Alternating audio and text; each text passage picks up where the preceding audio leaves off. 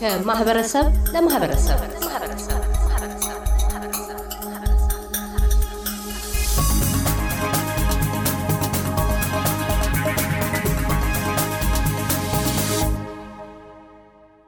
አቶ ሰለሞን አስናቀ ነዋሪነታቸው በአገረ አውስትራሊያ ሲሆን እትብታቸው የተቆረጠው ጎንደር ጎርጎራ ከተማ ነው። ከጦር ካምፕ ውልደታቸውና የአዲስ አበባና የአዘዞ ከተሞች እድገታቸው ይነሳሉ።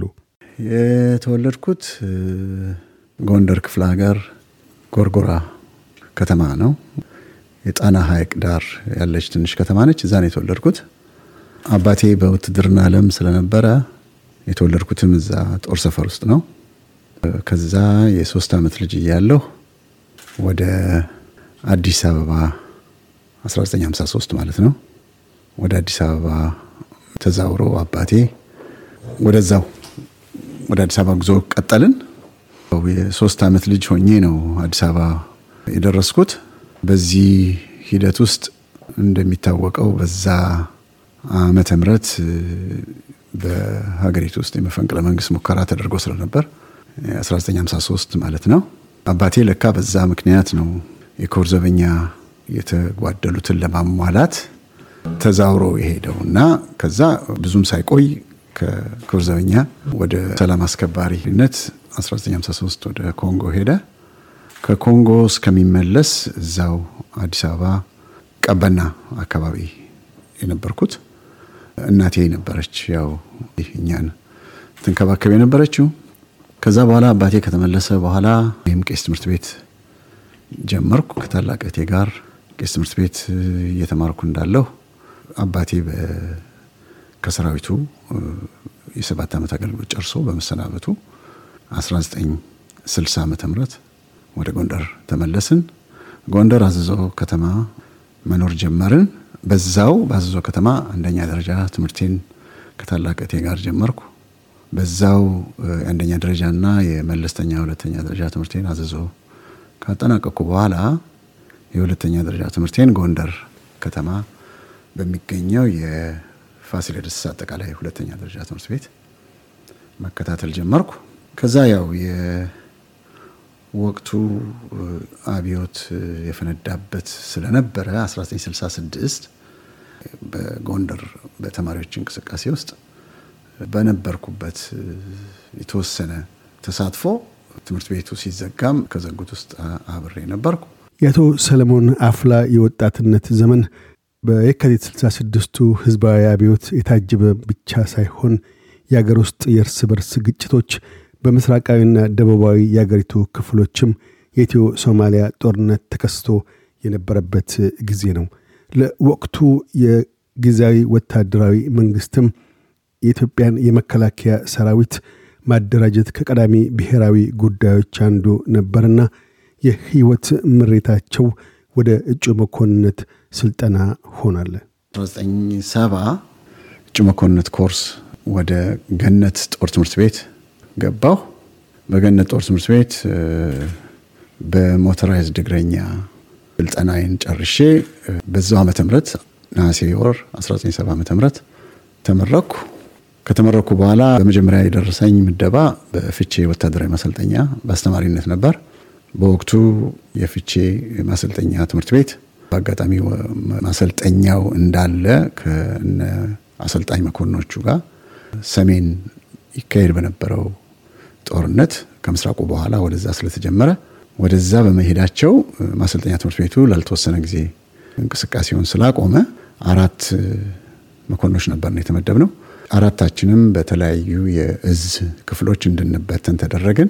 እንግዲህ እኔ በዛን ጊዜ የደረሰኝ ደቡብ እዝ ነው። በደቡብ እዝ ወደ አዋሳ መሄድ ስለነበረብኝ ከሌሎች መኮንኖች ጋር አዋሳ ከሐዋሳም የደቡብ እዝ በወቅቱ አዛዥ የነበሩት ጀነራል ደምሴ ቡልቱ ተቀበሉን፣ ምክር ሰጡን።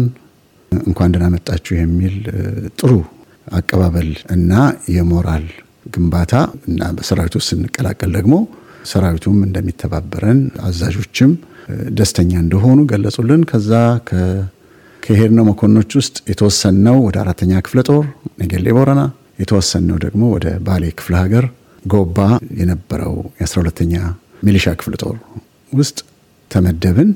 እኔ በበኩሌ የተመደብኩት ወደ ባሌው ነው።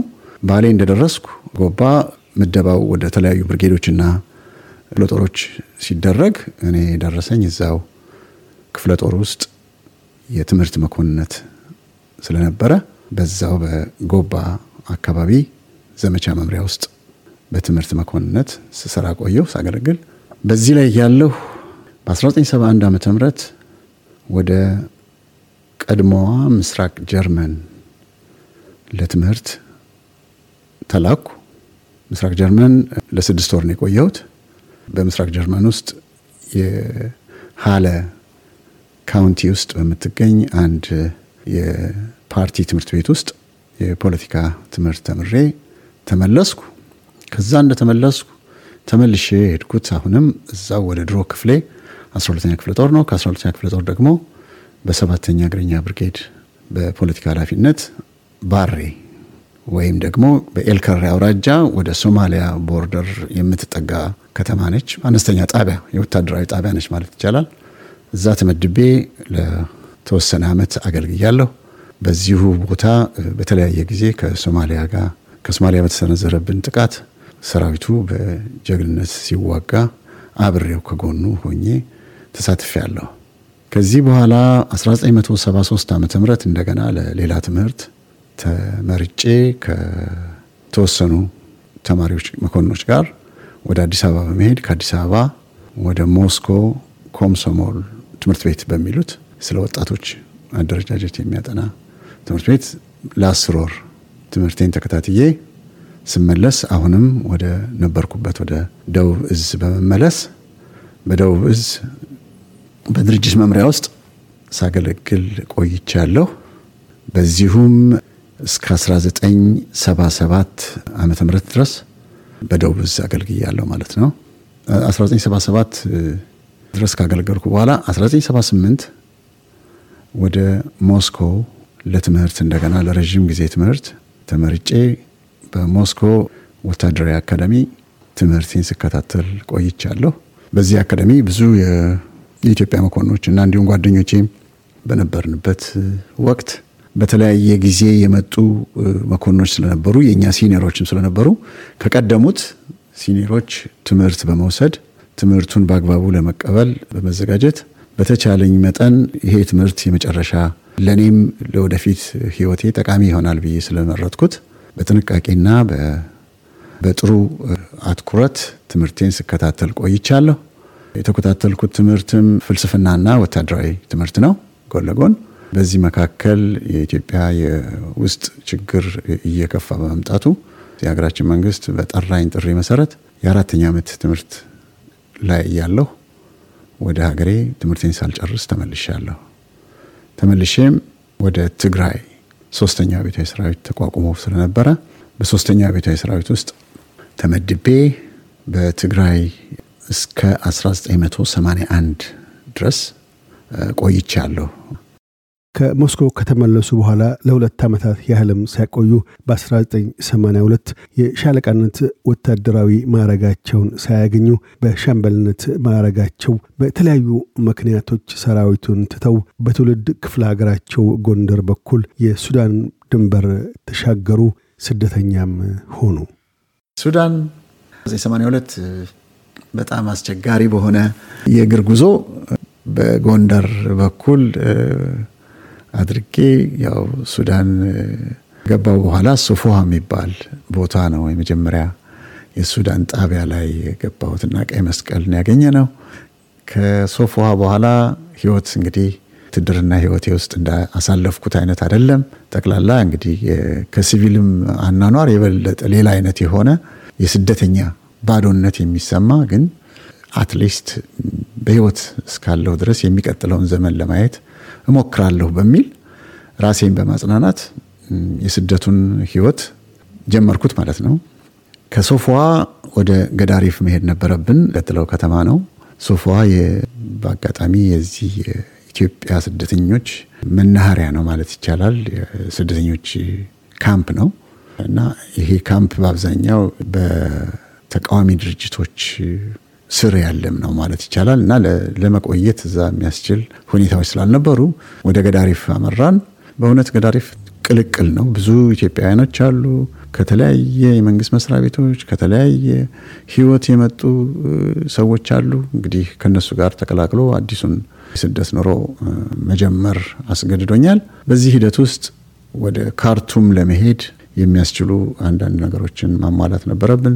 እሱን እንግዲህ ማቀው ሰውም አገኘሁ በአጋጣሚ ድሮ በትምህርት ቤት ማቀው ጎንደር፣ በሱ አማካኝነት የይለፍ ወረቀት አውጥተን ከኔና ጓደኛዬ ጋር ማለት ነው ወደ ካርቱም አመራን።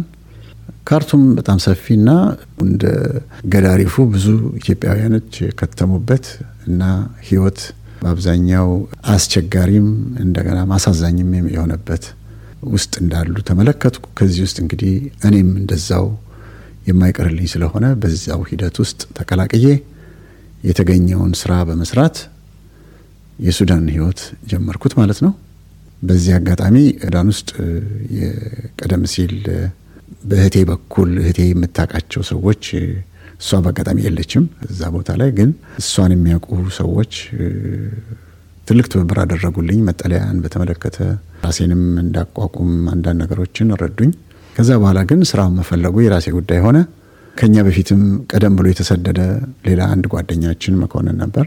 እንደዚሁ እሱ ከፍተኛውን እርዳታ አድርጎልን ስራ የስራ አቅጣጫም አሳይቶን አሜሪካን ትምህርት ቤት በሴኪሪቲነት ሰርቻለሁ።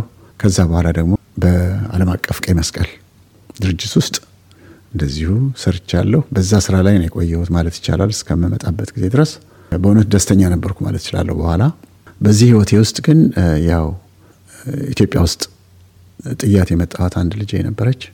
እሷን ከተለየኋት ብዙ ጊዜም ስለሆነ ማለት ወደ ውጭ ሀገር ስለቆየሁ ብዙ አላሳደግኳትም።